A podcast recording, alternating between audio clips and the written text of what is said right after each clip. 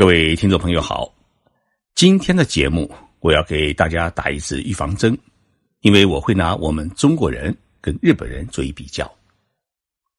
因为工作的关系，我要经常接待一些来自中国国内的政府官员和企业家，并安排他们呢去日本的政府机构或者企业进行参观访问。在每一次的会谈结束之后啊，日本人很会关注我们中国人的一个细节。那就是，在你离开座位的时候，会不会把椅子推回到原位，重新靠在会议桌边上？为什么日本人会特别在意我们中国人的这个细节呢？因为在日本，开完会之后啊，将椅子推回到原位是一个基本的常识，或者说是作为公务人员和商务人士的一个基本的素养。当然。日本人出于礼仪，绝对不会提示你该怎么做。但是，如果你在起身后会把椅子推回到桌子边的原位的话，他会觉得你是一个很有教养的人。虽然只是一个小小的细节，但是对日本来说，这个细节似乎是十分的重要。今天的节目，我们就来谈一谈为什么日本人在乎这个细节。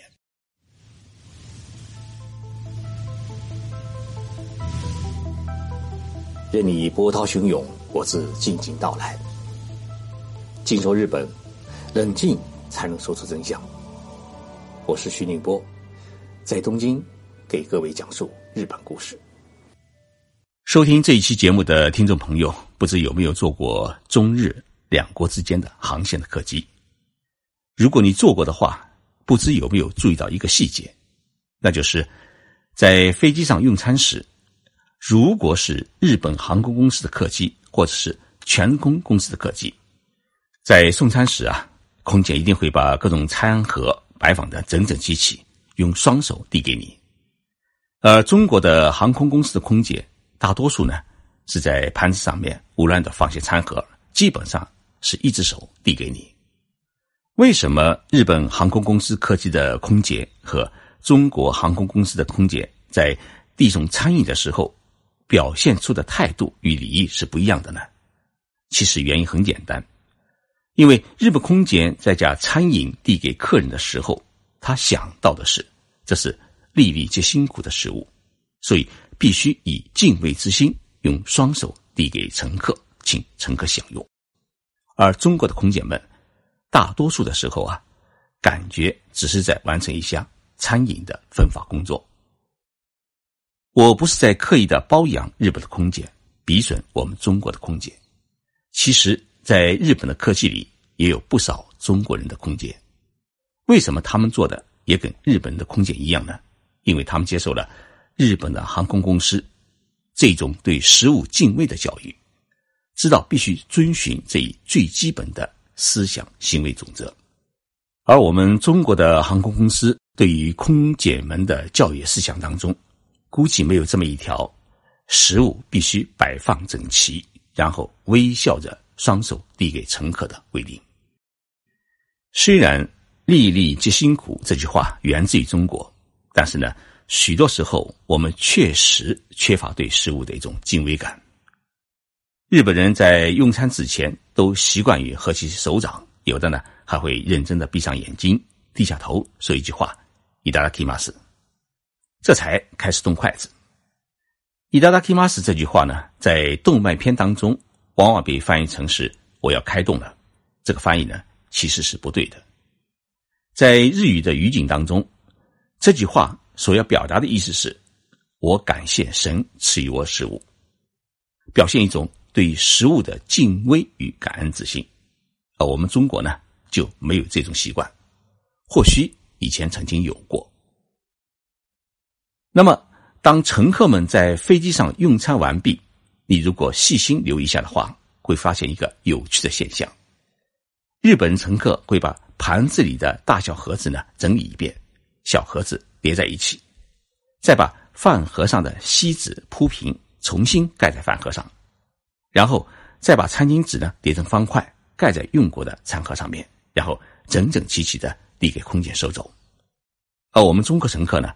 大多没有这个习惯，往往会把吃的乱七八糟的盘子直接的递给空姐。我有一位在全日空公司做空姐的中国朋友，他曾经这样跟我说啊：“如何区分这个人是日本乘客还是中国乘客？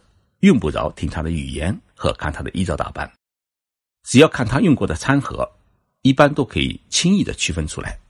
除非这个中国人呢长期在日本生活，有时啊难以辨别。”这两天我陪几位日本的酒店管理专家在成都考察。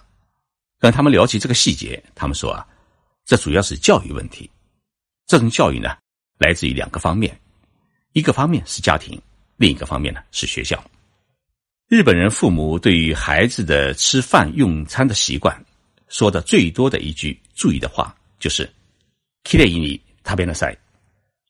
翻译成中文的话呢，就是要吃的干净漂亮。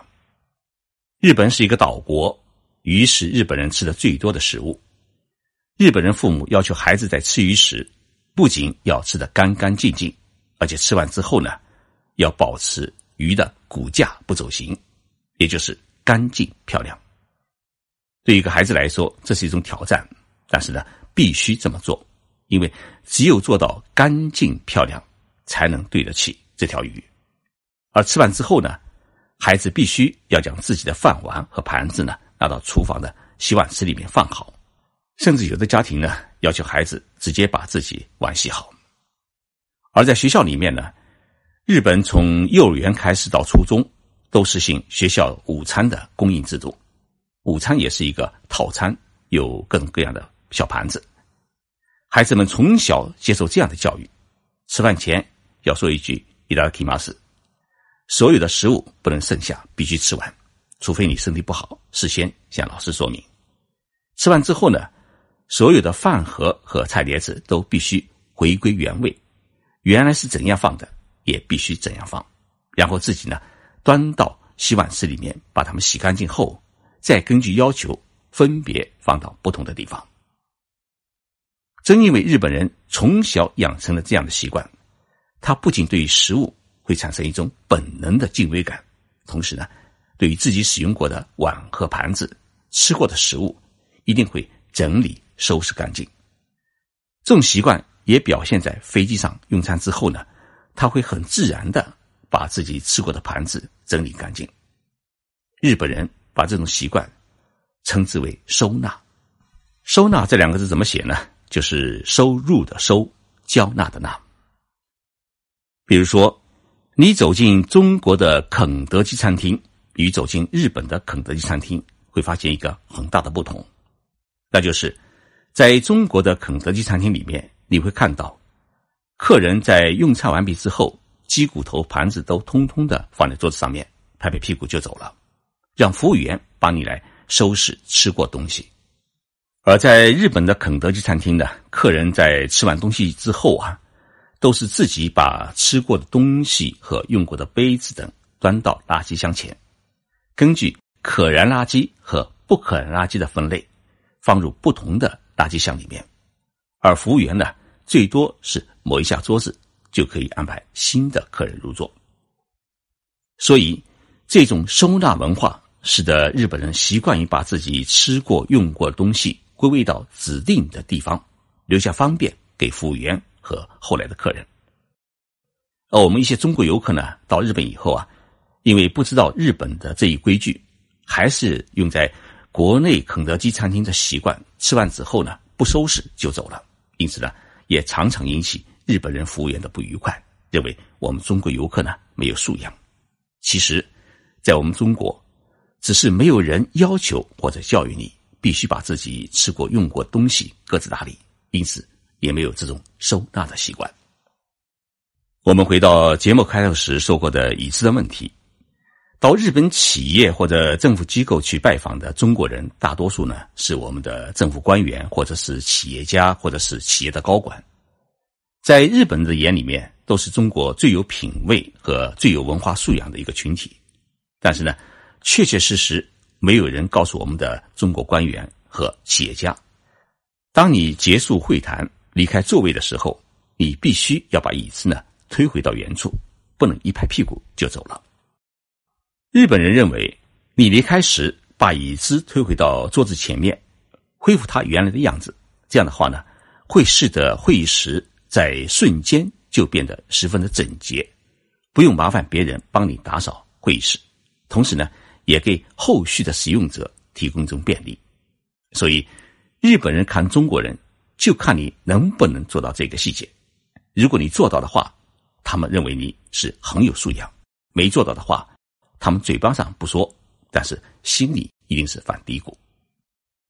前几天我在上海跟上海杂技团的几位艺术家们一起吃饭聊天，这些艺术家们在九十年代开始就到日本演出，他们给我讲了一个细节，就是他们在日本各城市巡回演出时啊，往往是一天换一个城市。让他们感动的是，不管演出多么晚，日本的演艺公司呢总是连夜拆台。然后呢，连夜运到下一个城市去。